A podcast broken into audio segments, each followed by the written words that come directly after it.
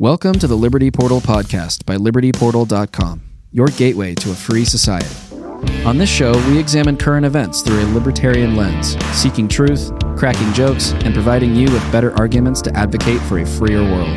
The show is hosted by David Rand, political strategist and philosophy nerd widely known as the devil of Montana politics. Henri Pellerin, Liberty Portal founder and editor, entrepreneur, and fitness enthusiast. And myself, Joe Sheehan, filmmaker and Liberty Portal producer. Welcome back to the Liberty Portal podcast. We have a huge news week to cover on this episode.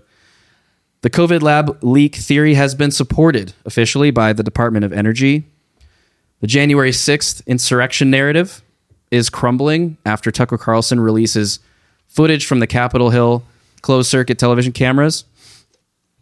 The Twitter files hearings convened on Capitol Hill as well and sparks flew between legislators and journalists. It was quite something to behold. And most recently, uh, the morning of the recording of this episode, um, Silicon Valley Bank has collapsed. It's been closed by the FDIC, put into receivership, bringing questions to bear about the potential contagion effects that might uh, result as a consequence of this bank going under. We got a lot to talk about. We've got the usual suspects in the house. Take it away, David. Hey, David Rand, political philosopher, nerd, I guess, and uh, definite yeah, nerd. Here. Yeah, absolutely a nerd. and wearing your definitely nerd. Wearing your Jordan Peterson. Yeah, I had shirt. to buy this shirt when uh, uh, Marvel Comics decided to portray Jordan Peterson as the Red Skull, and it oh. was too perfect. It was too perfect of an impulse buy. Like I was like, buy. Got it. Got to get it. He needs to have that at the official merch table because there's nothing nearly that cool oh, when I went so to cool. see him in Seattle. Yep, I'm Henri Pellerin. I'm the founder, editor of LibertyPortal.com, uh, investor, entrepreneur, and uh, your boy just got married. So congratulations, buddy. You know, big life steps. Big life steps. I was happy uh, to be there. It was a beautiful event from start to finish, and uh, New Orleans is a heck of a fun city. That's not how you say it. It's in Orleans, right?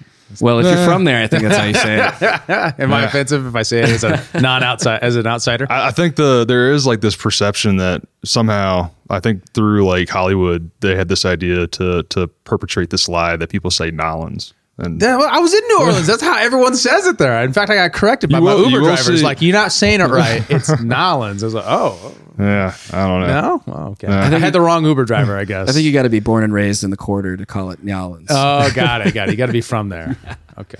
New Orleans, right? Yeah, New, New, Orleans. Okay. New yeah. Orleans. For everyone at home. New Orleans. And on the ones and twos back here, we got DJ Kyle. What's up, Kyle? Hey, what's going on, guys? Glad to be here. Awesome. Well, let's get into it. We got a ton of crazy news to cover. I mean, this feels like kind of a ceremonial 10th episode. Uh, we made it to 10. Congratulations, guys. Milestones. We brought no cake, though. That's a really a letdown. We forgot the cake. Whoops. But we've got a collapsing bank and uh, imploding trust in oh. institutions to talk oh. about. So, what could be better? well, let's let's talk about this bank thing because this is developing. It's a very new story.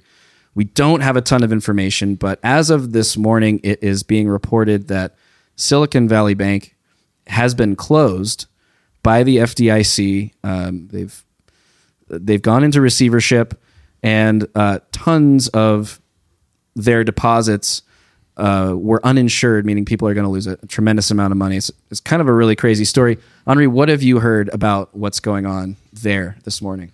Uh, well, I mean, we're still very early in you know, this whole saga, but I, I, you know, what we have heard, you know, it's, it's the second largest bank uh, failure in U.S. history.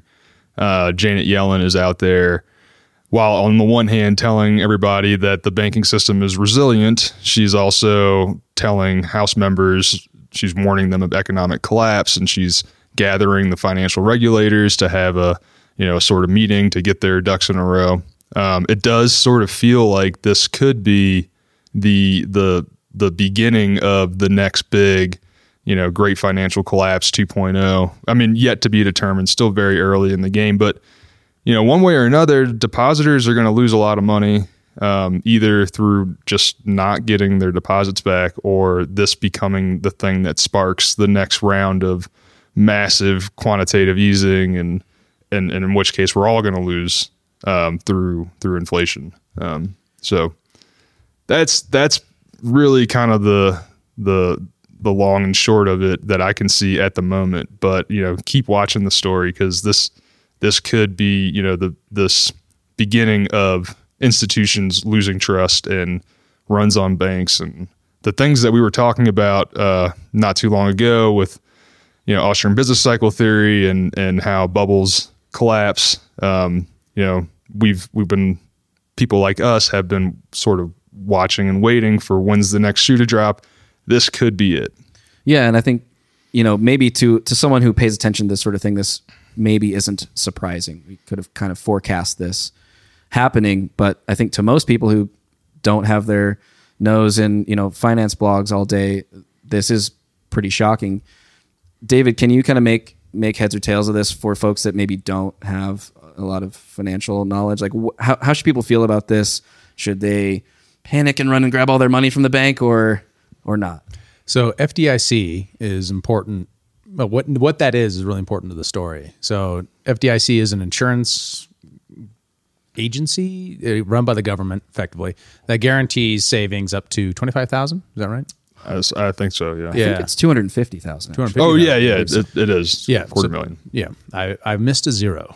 so the that says uh, up to that amount they'll insure it. The idea there, i- if you've ever seen It's a Wonderful Life, Yep.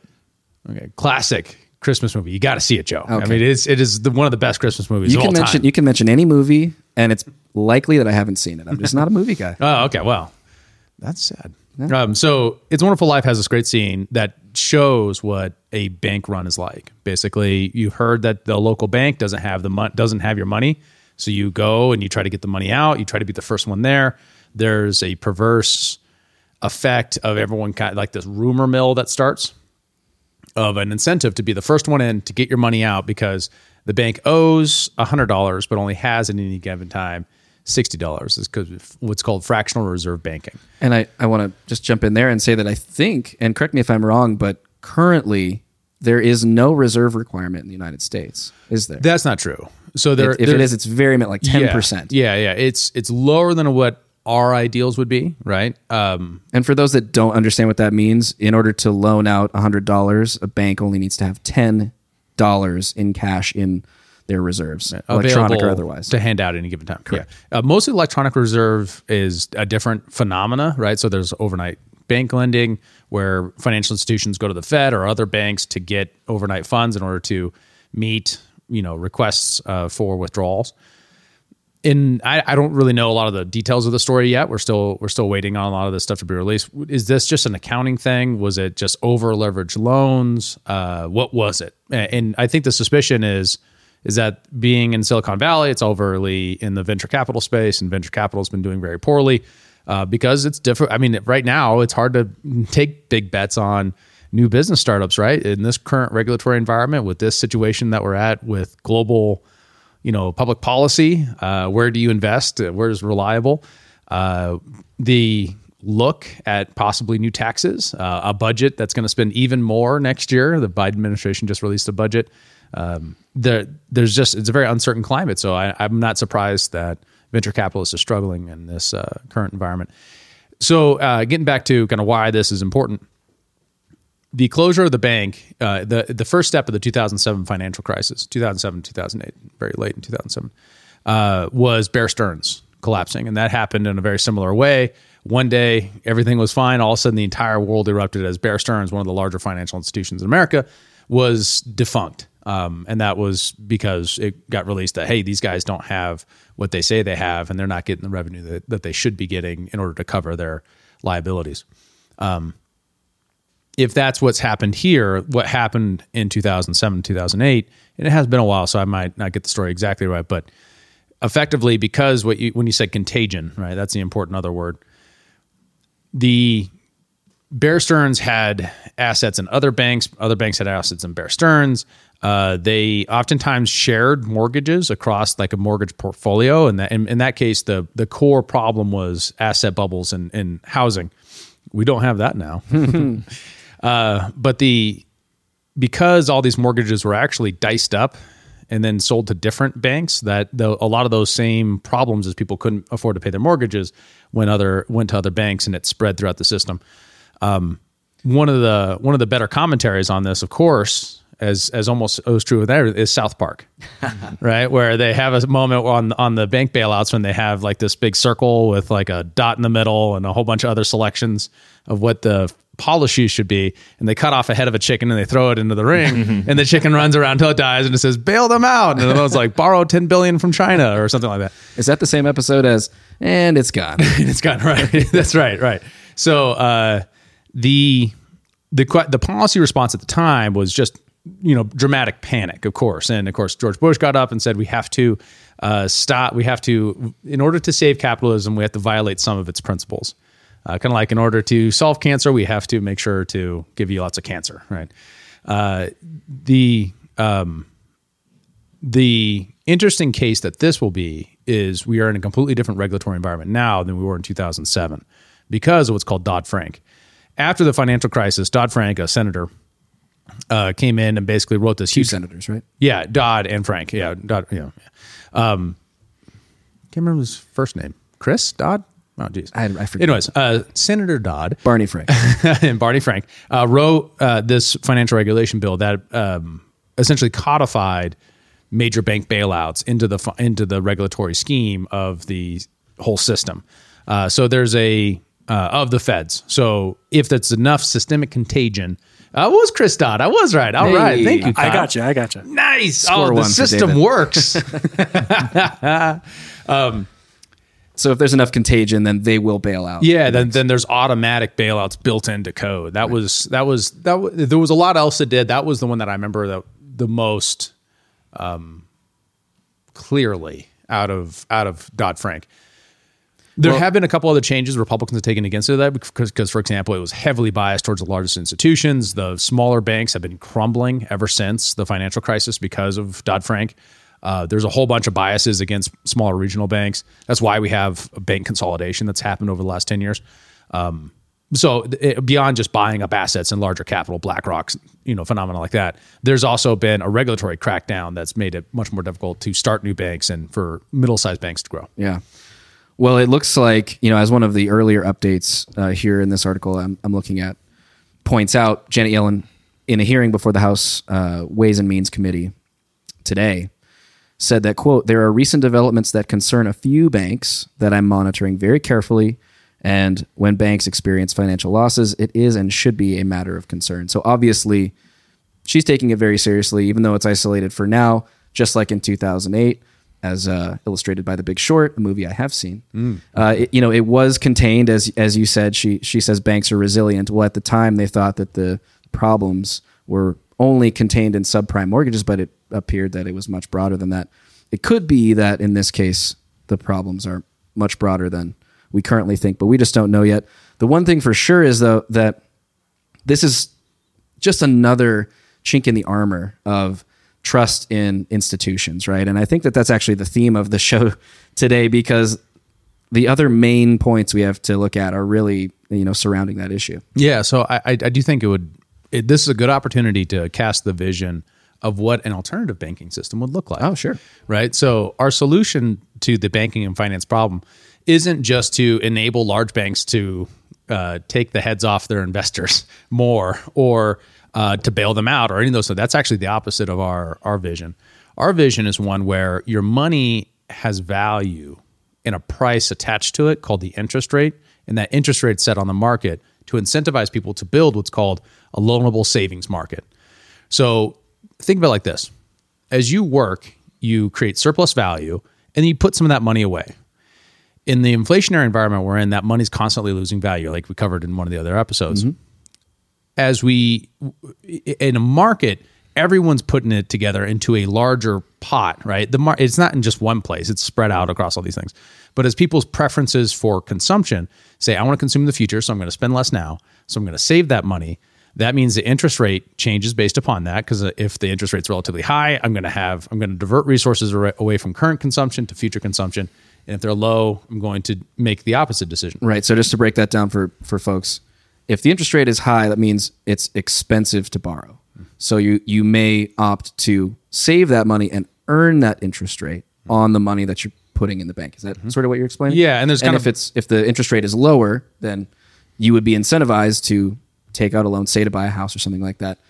More um, currently as opposed to wait. Right. Because So- interest rates might go up. Right. So if you had a a commodity based or a competitive money system, you would be in a situation where people are incentivized to draw out your loans out of the loanable savings fund, right? Rather than fractional reserve banking and the fiat system, which incentivizes you to make new money constantly and treat it as if it was actually had production behind it. Totally. So I think just to again kind of translate a little bit, mm-hmm. if like in the current environment that we've found ourselves in for the last 10 years, interest rates have been artificially low because the Fed has kept them low, which has produced um, a lot of money out there, basically, or a lot of consumption, right? We haven't saved a ton of money as a country. And so what you're saying is, if I'm if I'm interpreting it correctly, what we would prefer to see is a higher interest rate that's naturally set by the market, not artificially by the Fed, such that it would incentivize people to put money away, and then we can make loans out of that that pool of saved capital instead of out of this sort of imaginary inflated pool of capital. Is that about right? Yes. And so, and, and what's important there, like I was saying in that episode, is that one is reliant on a signal about people who have taken a real thing, production, and put it aside versus making it out of thin air. Right. Like And- just running the printing press Right. or pressing keys on a keyboard to say we're going to, you know, bail out this ind- industry or bank or mm-hmm. give you a stimulus check out of nothing, mm-hmm. right? And the problem with the printing press analogy is it makes people get the impression that it's literally dollars being printed and spent as opposed to the fr- it's it's the problem's actually worse than that. It's not just the amount of money being created by the Fed, which is a problem. It's the collateral consequences of low interest rates that re-incentivize behavior and then additionally when you add on top of that the fractional reserve banking which says then like we said earlier I I loan out hundred dollars, but I only have ten dollars to back that up. Right. In a loanable savings market, you loan out hundred dollars because you have hundred dollars to back it up because that is that is actual assets that have been put aside in order to you know build a loanable savings market. Real valuable collateral. Yes. Yes. Well, great. Um, hopefully that makes sense to people. If it didn't make sense to you and you have other questions about it, drop us a comment below the video on YouTube. Um, also, Spotify has some cool uh, question and answer features, so check us out there and and you know give us some feedback. If things are if we're explaining things well, we would love to know it. If we're not, we would also love to know it. This episode is brought to you by our friends at Zesty Beverages. They're on a mission to unfuck the standard American diet by crafting drinks with fewer calories and more nutrients from real food. Their lineup of delicious offerings now includes Electric Peak Yerba Mate, postbiotic sodas, keto friendly, ready to drink margaritas, and hard teas. Wondering what a postbiotic soda is? Well, head on over to zestybev.com to learn more and find a retailer near you. Once again, check them out online at zestybev.com. That's Z E S T Y B E V.com. Speaking of the declining faith in institutions, we got news early in the week that the COVID lab leak theory was supported in uh, an announcement or a release from the Department of Energy. What consequences does this have? We're three years beyond the start of the pandemic. What does this mean for us right now, Henri? Uh, I mean, uh, it's no shock. I think to to people like us, you know, we kind of all suspected. I don't, I, I don't, know what the the actual truth of the matter is, but it, you know, seems like the most likely uh, explanation for for what happened. And we saw people, you know, getting their uh, social media accounts shut down, and you know, people trying to ruin people's careers over, you know, hypothesizing over this uh, seemingly plausible narrative. Um, so It's interesting to me that Anthony Fauci is still out there denying it. yeah, and and yet we have we we've had this sort of crumbling of this narrative over time. He's he's he's hanging on to it very very firmly, but now we're ha- starting to have actual government departments, you know, coming out and saying, actually, we think that there's that there's potential here at very least, right? And maybe even more so in some cases. What do you think, David? I think it's pretty. It's particularly interesting because the way Trump was pilloried on his way out for suggesting this might be true and tasking intelligence agencies to figure that out, right? And they were like, "How dare he?" We all know it came from a wet market, uh, and now we have not consensus, right? It's important to note. No one says it's a bioweapon intentionally created and released, so we don't want to leap to that. A lot of people went, "Oh man, it's from China; it must be a bioweapon." That's just that's just leaping to a conclusion without a lot of solid evidence. Yeah.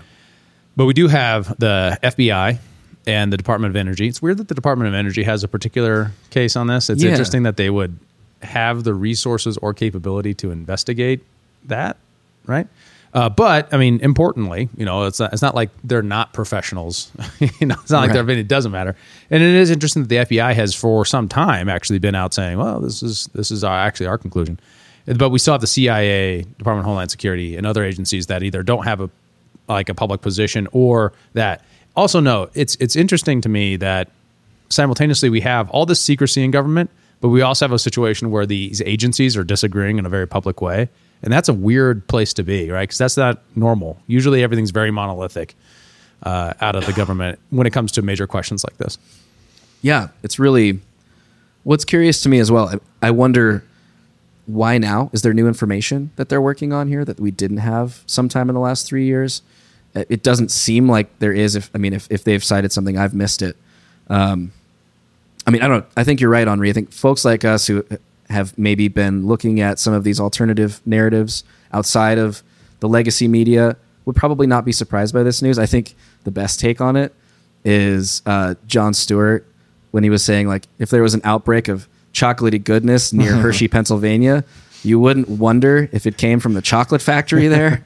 you know, it's like there's a there's a biolab in Wuhan and that's where a virus originated. Like, well, shoot, that's just such an interesting coincidence. What's crazy is how important it is, right? Why this story is so big. It isn't just that it's it's interesting that the agency disagree. There isn't just interesting that there's a left right split here, where the left really is bought into this, you know, wet market analogy or uh, argument, where the right is more like what's probably from the lab, and it's that we funded the lab Right. right? That we gave the the National Institute of Health gave money to EcoHealth Alliance, who then gave money to Wuhan for gain of function research, and that was denied before Congress. He perjured himself publicly. He being Anthony Fauci. yes, and that supposed servant of the people, uh, the highest paid servant of the people, mind you. yeah, supposedly person who's there to help our health moved money through a private organization in order to fund this lab. That lab was probably the leak. One of the interesting things you say about why now. One more interesting arguments more recently that really I think swung me in that favor because I was I'm always been more like, I don't know uh, is the where the bat came from is not like in the hills right by Wuhan. It's hundreds of miles away Yeah. right? so cave- that argument far away, right? Yeah, yeah. So the cave originally was articulated as if it was close by, and you just have well, I mean, these these Wuhan scientists also go to caves or something like that.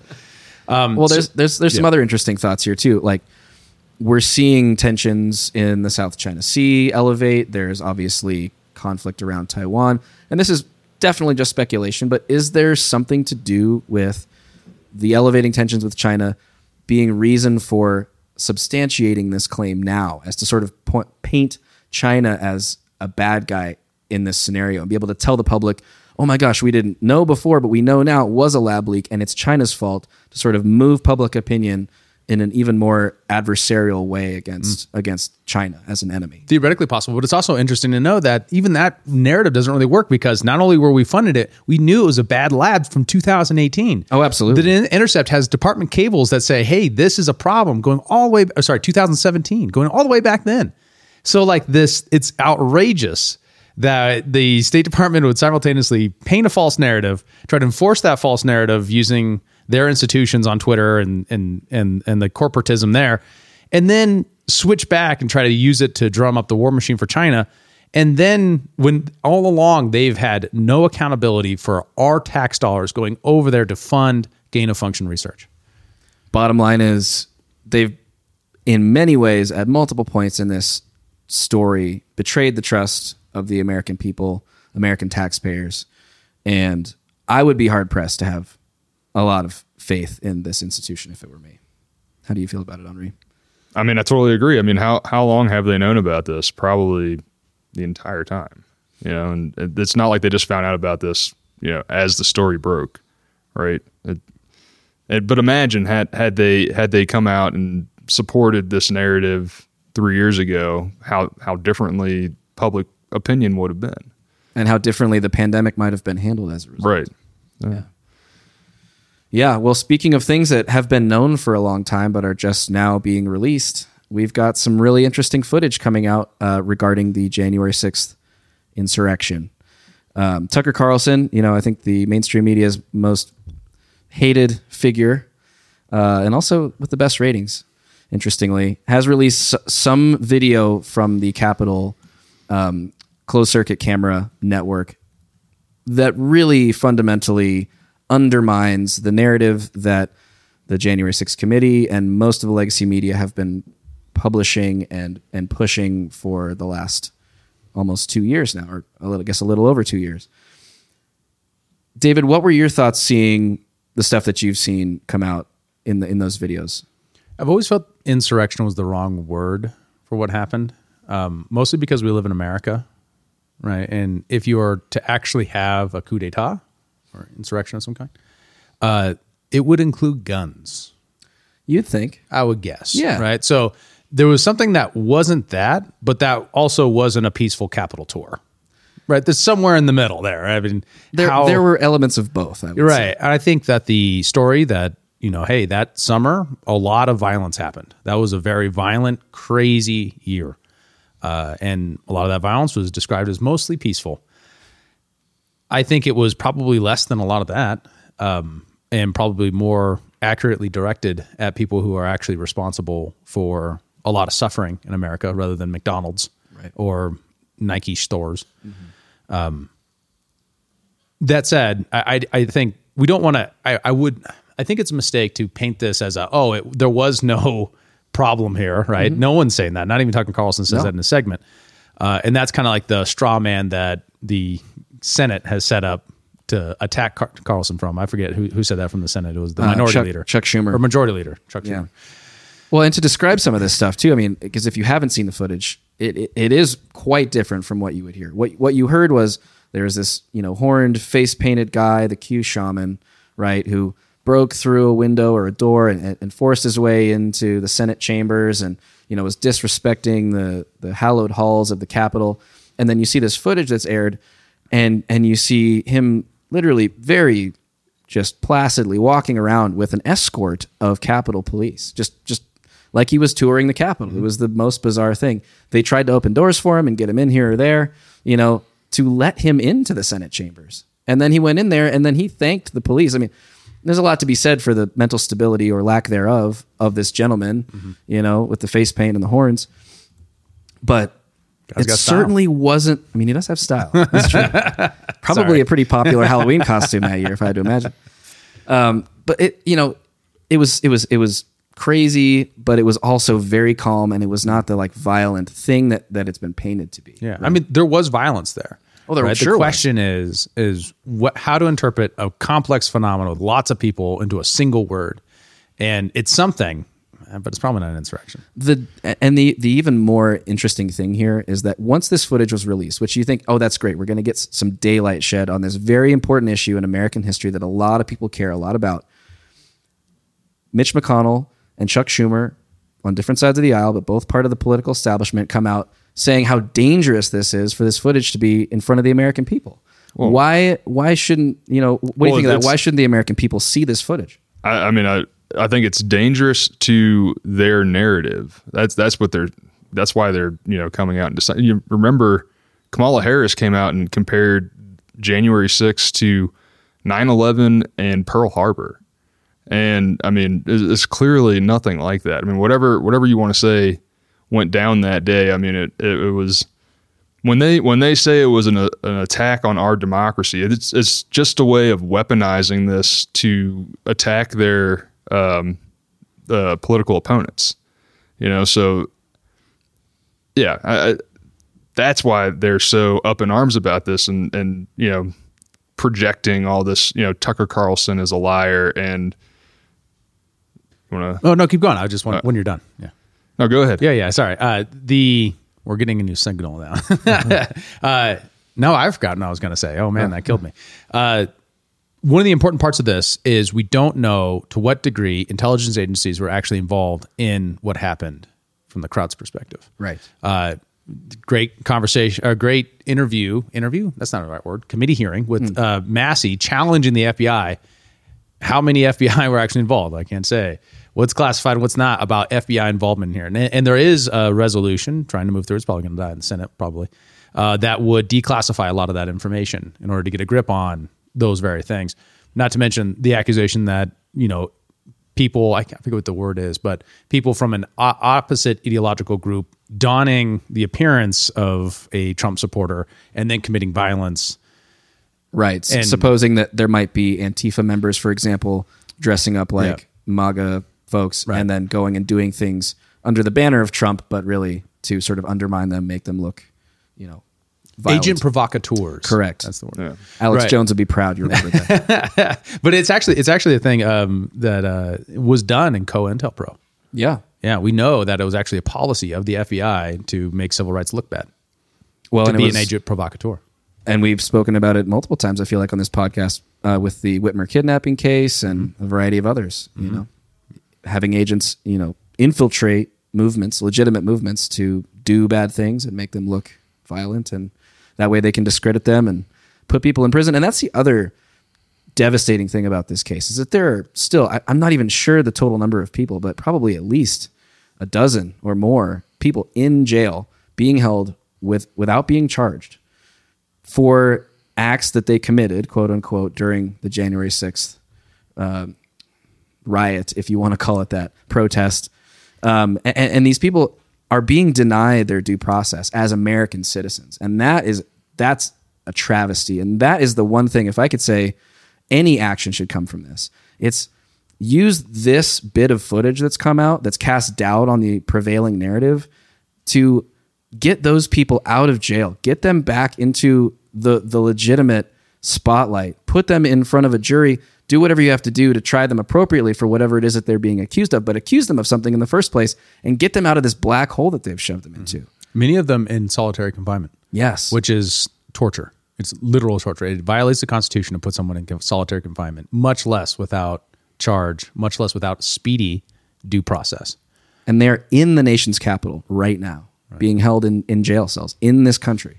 It's not like they're they've been, you know, rendition to some black site somewhere. And defending them and saying that they deserve constitutional rights doesn't mean we agree with what they did, right? Some I don't of agree these- with. I don't. Some of these people literally didn't even go in the Capitol. Yeah, right. Some of these people may have stepped foot in, which you know, if that's not something you're supposed to do, great. They messed up, and they should Yeah. be tried Mm-hmm. and appropriately, you know, charged for for their crimes. But some of these people didn't do anything. That's the crazy thing. Yeah. And I feel like this is being done, and this is my opinion. I feel like it's being done to intimidate future potential protesters from taking part in these sorts of events because if there is a legitimate protest and you do feel like just by being a part of it you're going to be arrested and held without bail without charges for an indefinite amount of time which is now going on over 2 years that's going to chill a lot of uh, a lot of people who might otherwise stand up and speak their minds and take part in some of these events Yeah. Well, and I think keep in mind, like this all occurred after a summer of, of rioting that was called mostly peaceful protest, wherein there was billions of dollars of economic damage to people's businesses and buildings, and dozens of people were actually killed in those riots. And you know, compared to, and then uh, a very shady election outcome, which is kind of what people were there to protest in the first place you know, uh, compared to a, a day when people walked into the Capitol and like a window was broken, one of the people who went in there was shot and killed. We were told that a officer was beaten to death with a with a uh, fire hydrant or fire extinguisher, and Joe Biden said five officers were, were killed that day, which is a total lie. Yeah, And- we, we, and- we come and- to find out that the guy who they thought was killed with the fire extinguisher was up and walking around and yeah directing so that's people. one of the things that that has come out from these videos that tucker is, you know covering is that we know that that the officer Sicknicky, is that his name sick Nick. Yeah, Sicknick. Mm-hmm. we know that, that that narrative that he was beaten to death on that day is is is a lie we can confirm that with the videos and yeah so the there were a lot of the people who were arrested during the the riots during the summer were bailed out instantly and we still have you know people who were at the capitol building you know waiting for for their justice who didn't harm anyone. Who didn't Yeah. throw a single Well, I don't know. I don't know all of the cases. They but- did trespass and they caused property damage, and they, and they and they should they should pay a penalty for disobeying the law. If you believe we're a law of nations course. and a republic, then that, that- and trespassing's a thing on the on the federal capital, then that's fine. Should it be indefinite detention? No. is it is it trespassing when you know officers lead you through the building? Like, That's an interesting question, right? Right. I mean, but on the other side of it, they did. Y- There are both videos of officers doing that, as well as people beating through and walking through broken down windows. well, in the, in the, the both story I've both are true simultaneously. So it's like, what happened here? There isn't a single word for it. It should be a case by case situation, and it- because group guilt isn't a thing, individual guilt's a thing. So if you just say everyone's either guilty or I'm not trying to make that claim. I'm just saying if you committed trespass, then you should be held accountable. If you were invited in, I'm not, I'm not sure you should. Uh, but that's that's a tricky question. If you were invited in, then you decided to go steal uh, what's her face's laptop, uh, Nancy Pelosi's laptop, or, you know, grab some paraphernalia. That would be theft, That's, right? That's a crime. So, Exactly. I mean, like, I know it seems self evident, but we kind of lose our minds a little bit with these big kind of aggregate news stories that have such a strong narrative, and we kind of forget the the the underlying principle. Right. Well, I think that one of the main underlying principles here, as observers of this sort of stuff from the media, is to maintain skepticism with anything that we hear from any outlet, legacy media, mainstream, or, or alternative or otherwise. You just don't know unless you can see it with your own eyes. And sometimes, even in those cases, it's hard to know. With the advent of deep fakes and all this sort of thing, it's it's getting harder and harder to tell what the truth is. I love watching Trump, Bill Clinton, Obama, and Joe Rogan play Minecraft together. It's a lot of fun. I enjoy Really? it a lot. You, need, you need to share that. or Dark Souls or whatever. You need to been all that. over my YouTube. It is all over. Beautiful. I've heard uh, Biden doing some rapping recently. That's been pretty fun. yeah. yeah, Deep fakes. It's a brave new world. I love it. it's true. Thank God for Twitter. Speaking of Twitter, um, well, the Twitter files that came out uh, earlier this year and, and uh, last year uh, were we just had a couple of the journalists that were responsible for releasing a lot of those files uh, called before Congress to participate in these hearings about, I guess, the validity of their research and their findings. And uh, it was, as Kyle put it, some of the most compelling, like C-SPAN style TV of maybe ever, maybe that I've ever witnessed. Kyle, I want to hear from you. What what what did you think the key takeaways were from from that hearing? I was thoroughly entertained. Um, it was some of the most fascinating television I've seen in a while. I particularly found it interesting how combative both Matt Taibbi and Shellenberger were with the Congress people. Like they were joking, they were laughing, they were having a good time. It wasn't like anything I've ever seen in these types of hearings before. So it was kind of it was it was also particularly interesting to see the clips that end up going viral from it. And all of the clips that end up going viral are these congressmen asking questions that don't make sense. They don't know what they're talking about clearly. And it's like clearly they're just being fed like talking points from their staffers right there. And th- that that in particular is one of the most interesting things to me where it's like people it's kind of like what you were saying like the institutions are crumbling like the faith in the institutions are crumbling. Everybody's seeing that these people aren't actually good at their jobs. They don't know what they're doing. They don't know what they're talking about. Like these these people that are ruling us they're they're not good at any of this stuff. It's like it's a white pill moment for me. That's awesome. Yeah, I thought it was so fascinating how how some of them were how some of the the legislators were so sort of derogatory. And, and David, you made the point that you know when the Republicans convene this hearing, it's sort of the minority party's job to be just as combative and aggressive as possible and just undermine the credibility of the the people that are sitting in front of them. And that happens on both sides of the aisle. It's you know not one sided. But just to hear, you know, I believe it was um, Stacey Plaskett. I, I hope I'm not getting her name wrong representative from the Virgin Islands, actually, just you know, undermining uh, Matt Taibbi's cr- uh, credentials as a journalist. You know, and then he's like, Excuse me, So-called ma'am." journalist. so-called journalist. Yeah, and then she was like, yeah, we've got we had you know real reporting and real data from real journalists before, like when we looked into this before, and like basically just calling him like a fraud. And he's like, excuse me, ma'am, but like I've won the National Magazine Award, I've won this other award, I've published ten books, four New York Times bestsellers, like. I, I I am a journalist, you know, like th- that's what these guys are. But they were just so they were so demeaning to them, and just calling them what did they call them? Uh, Elon Musk's private scribes. I was like, damn, it's spicy. It was it was really it was funny. What do you think, Henri?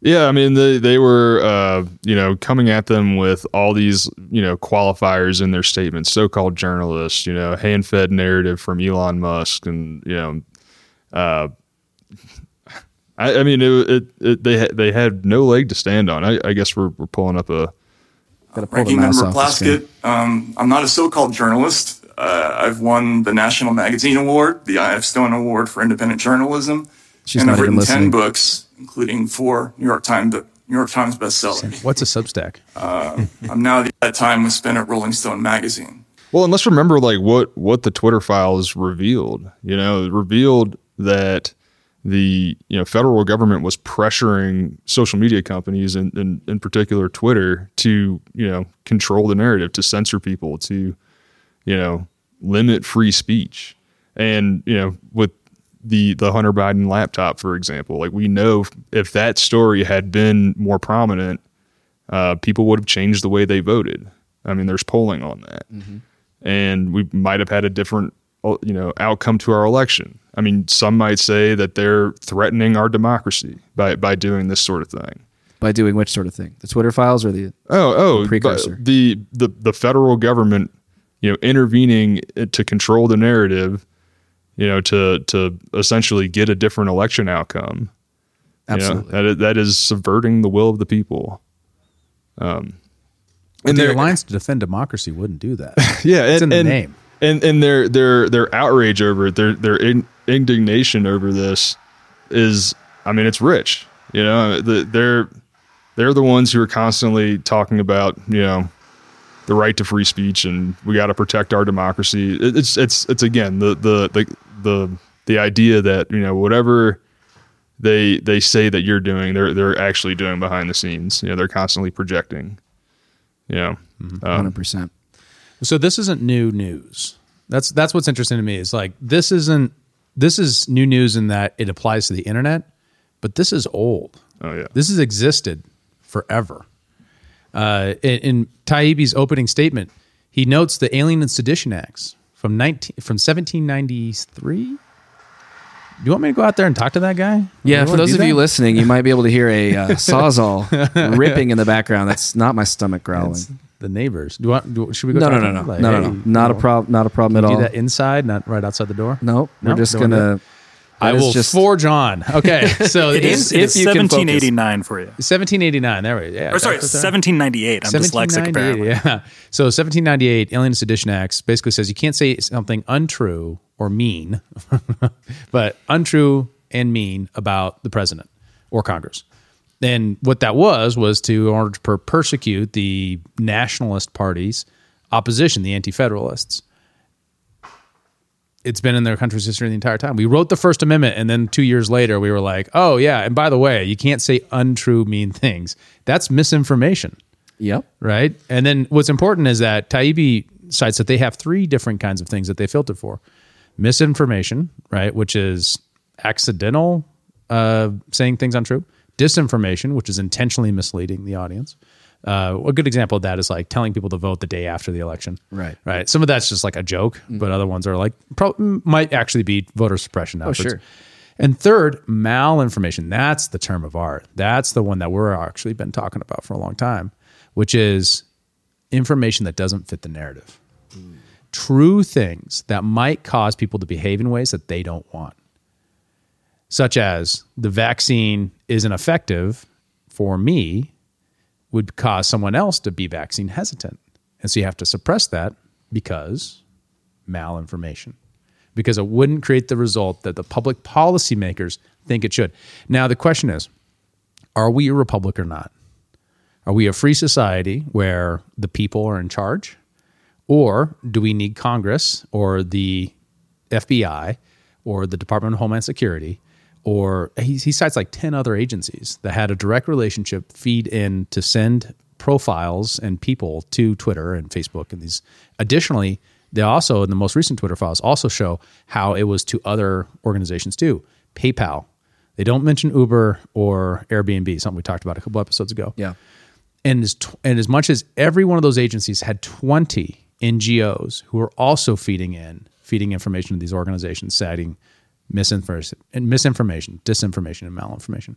So, are we a society that needs that, or are we a society? Do you value one where people are actually in charge, where we have free speech, where people are able to say what they want without the government saying that's malinformation, because it would create the it would create a result that the elites don't want. That was something that was interesting. Uh, Shellenberger's opening statement was he quoted Eisenhower's military industrial complex uh, quote, which I'm sure most people have kind of heard of. It's circulated through the um, populace over the last few years. But uh, and then he basically said that we're outsourcing all of our censorship to be able to evade the First Amendment uh, through a censorship industrial complex. Is effectively what he was saying as his main point. Yeah, and and I think it's really interesting to to those points that we have to make a decision as a populace how we're going to handle news like this when it comes out. Do you simply dismiss it because it didn't come from the source that you most trust? Do you act on it in some way or try to create an environment in which we can start to bring some of these out of control agencies under control? To pivot to a bit of our like white pill conversation, because this has been a very black pill episode, a lot of erosion of trust in institutions uh, how do we how do we approach the the exit from this? How do we pull out of this tailspin that we seem to find ourselves in? Oof. A singular thing that does that? No, I think I think it's going to have to be a constellation of things, right? I mean, everyone's going to have some small role to play. I mean, I think a big one is, you know, just doing a podcast like this is one thing that we can do to sort of try to change the narrative here. It's so easy to just wallow in this kind of stuff, mm. you know, and to just get all riled up and kind of angry about it. And that's sort of like my general beef with guys like Tucker Carlson. I feel like they give their audience a lot of things to fret about and then don't really there's never really any action component. Mm-hmm. And I feel like it's a that's one thing I really enjoy about what we do here is we try to incorporate an action component. So what are, what are the action components involved in in this variety of things? Is it seeking out alternative news sources? Is it I mean, it's it seems kind of uh, not very effective at times, perhaps, but writing to your congressmen and women and sure. state representatives. What do you think? I think so. Not trusting elite institutions is probably a good thing.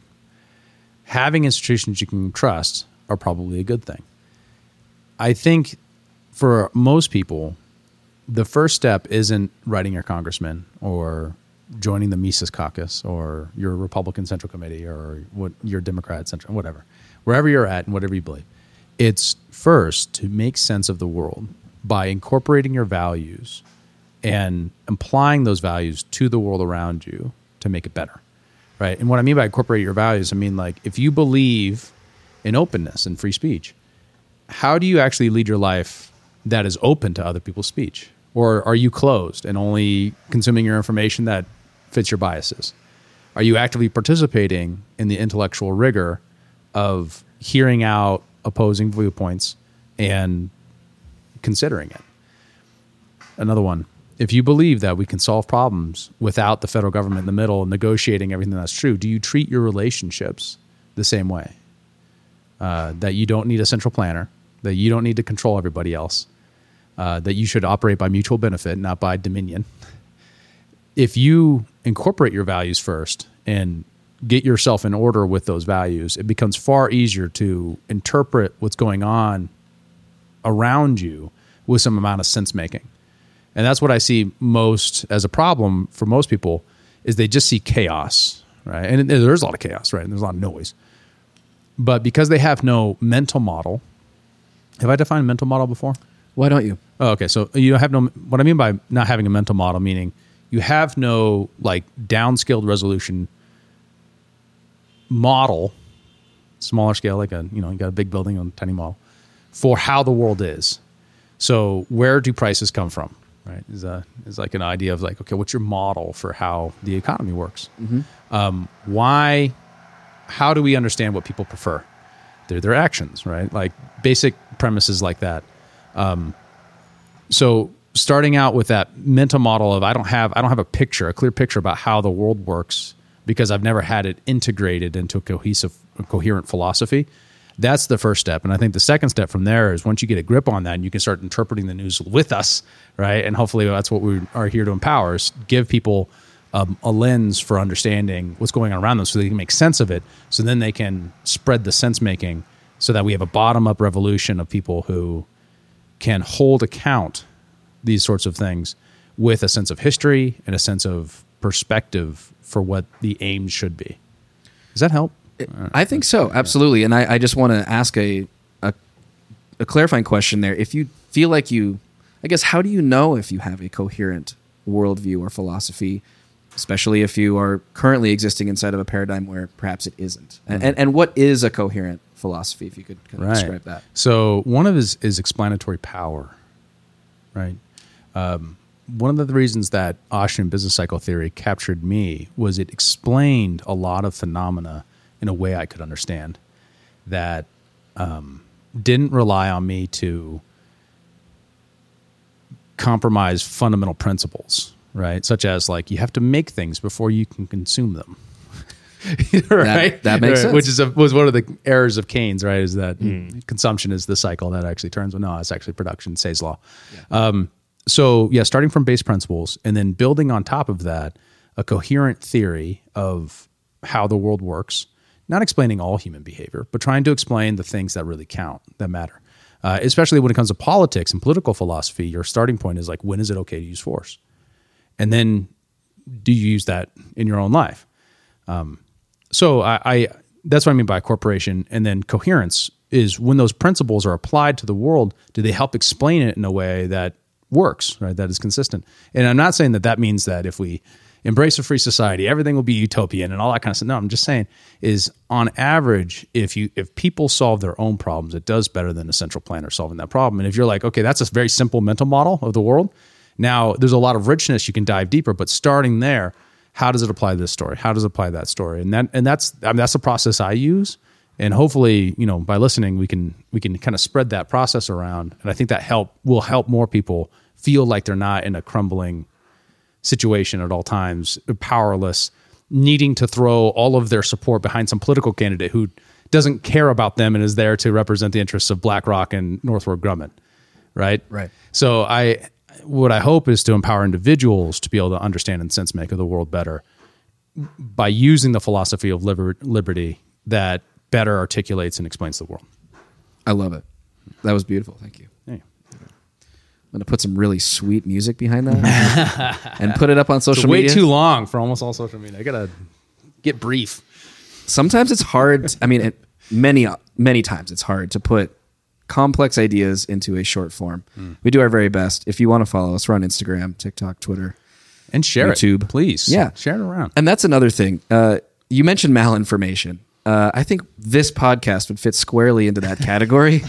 and as a result, the algorithms don't seem to favor us very much. So if you are enjoying what you're hearing, we do greatly benefit from every like, comment, and especially shares. Sending this directly to people you think would benefit from it means the world to us. Um, so just to get my little shameless plug in there. Uh, do we want to respond to this here? I see we, we we've got. Uh, This was A the video. FBI clip. let's check it out. I love the FBI. We all do here. That was for the algorithm. the investigation from the beginning. Have you found that? I have not found anything like that. Uh, All right, so uh, let's talk about the FBI and what you told big tech or some agents did about the authenticity and provenance of Hunter Biden's laptop.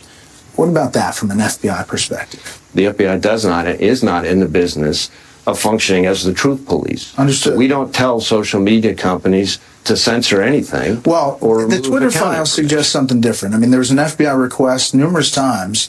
Um, Taibbi puts it out. FBI San Francisco request to ban certain accounts. Uh, Twitter personnel in this case went on to look for reasons to suspend all four accounts that the FBI wanted to ban or, or suspend.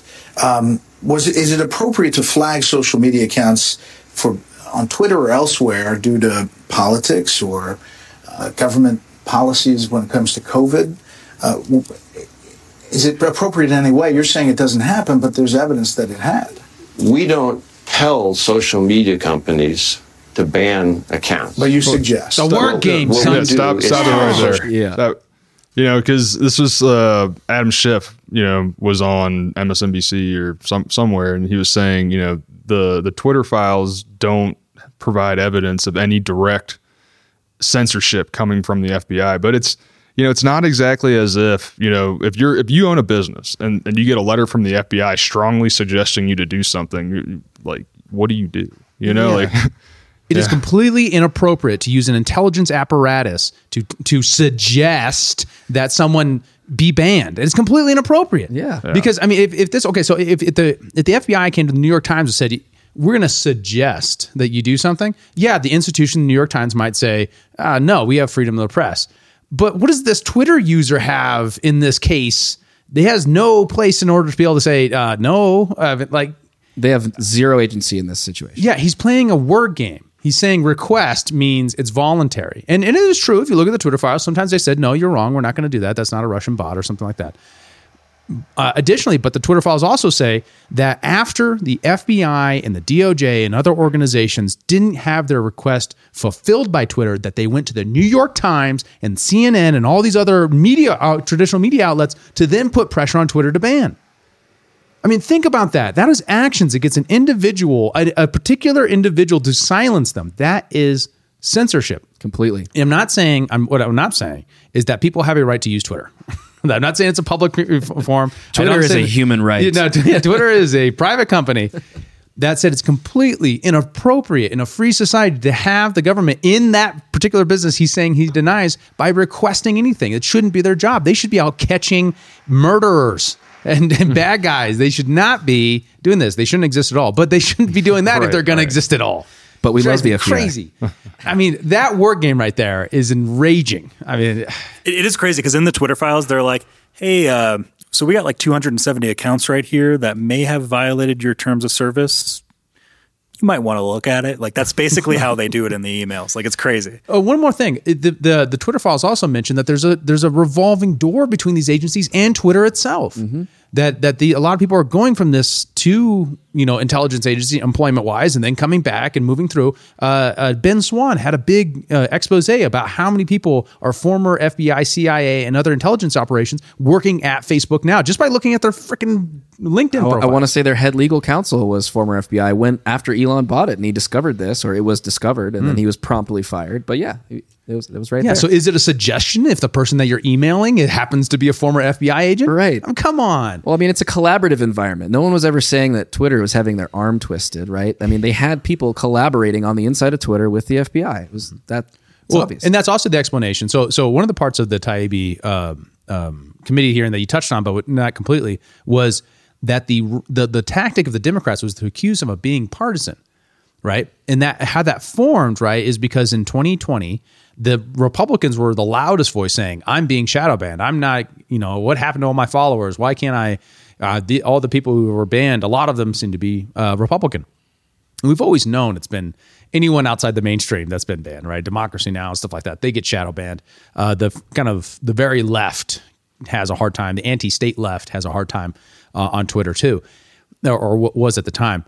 They his first Twitter files, Taibbi's first Twitter files, basically says the the reason why that was so wasn't because that there's some ideological you know shibboleth at Twitter telling everybody that that's what they're trying to do. It was because that almost all the Twitter employees happen to be Democrats, so they had all the best relationships with other Democrats who all who the party system was. I mean, we've been talking so far about the the uh, government apparatus, but the parties and the major candidates were also emailing. Oh, yeah. uh, Twitter saying take down these guys, and it just so happens that the people with the best contacts happen to be the fellow Democrats. So so that's why there was this partisan imbalance at that time. And, and maybe selection bias by the algorithm saying things about COVID was a problem built into the algorithm, stuff like that. But additionally to that, the the banning phenomena was a result of just the nature of Silicon Valley, right? Of being mostly a Democrat blue place. right. So I, I, I, the, the fact that the Democrats then use that to say, well, you're just because Republicans are the one complaining about this, that just makes you a partisan Republican, Right. To undermine his credibility. It's horribly bad. Well, and I mean, I think to look at Matt Taibbi's record as a journalist and what he's written about, I mean, you, it would be laughable to ever try to categorize him as any sort of right leaning Yeah, Republican. he's not at exactly all. MAGA. Yeah. Yeah. I mean, I remember reading some of his stuff in Rolling Stone. And I was like, wow, this guy is like pretty far left, you know? Yeah. So, Fascinating stuff. Um, I also want to say, I want to say one thing in terms of the white pill thing. I feel like a big thing that people that we need to make clear because we do talk a lot about partisanship on this show and us and them. I do think that it's important that we all really step back for a second and and recognize that w- with all the people that we might bicker with politically, who might be red or blue or otherwise, we, we have way more in common than we do in like different. And a big part of the way that these government agencies are able to manipulate and control people is by instilling this division, instilling fear of the other side, and et cetera. So I think we do need to just recalibrate our awareness of who everybody is, recognize that we're all humans, we're all in this together, right? Mm-hmm. The individuals, we the individuals, are facing these systems, these giant, you know, government agencies that are doing what they can to control the rest of us. And we need to be unified in that battle versus divided. Yeah, I mean that's that's what I mean by incorporating your mental model and your, your principles to yourself. It's one thing to say I believe in individualism. It's another thing to actually treat people like individuals Right. who are deserve. It's one thing to say God given rights. It's another thing to actually treat people with dignity, respect, and ability to not just be the stereotype you've made them, or not just be their ideas. To be individuals who are facing a complex world just like you, experiencing all the confusion that you experience, and trying to deal with it. So I, I, I totally agree that that that step is the first step in doing everything else. If you skip that step and you just become a political animal, that's how you lose your sights. That's how you lose who you are. The first step is to integrate the philosophy with who you are first. Get yourself in order before you go out and start saying, okay, well, this is how we got to change. You know, this is what individualism means. As Jordan Peterson would say, Yeah, clean your room I didn't even before you realize I go was about quoting him right there. Trying to change the world, right? I didn't realize I was quoting him right there. That's funny. Yeah. And I'm wearing the shirt. Yeah, they want us divided because then we're easier to control. Yeah, and and yeah, we have a lot more in common with one another. And yeah, within the the libertarian space, even you know, it, one of the things that drives me nuts is you know the people who are constantly more focused on infighting amongst themselves rather than you know forming a a, a bigger nucleus. I mean, yeah, you saw it in the um, Rage Against the War Machine round. Absolutely. right? a lot of folks saying, "Oh, I can't, I can't work with this event because this X party or this X person is there, and I can't be associated with them." Whatever. It's like, well, we need to reframe our perspective here and be willing to work with people across any most, I would say, most ideological and political divides uh, to advance issues and policies that are going to benefit everybody uh, where we can agree. So. Absolutely. Frederick Douglass, most famous abolitionist ever, said, I will work with anyone to do good and no one to do wrong. Very simple. I mean, if, if, if you only work with people who agree with you 100%, you got no one to work with.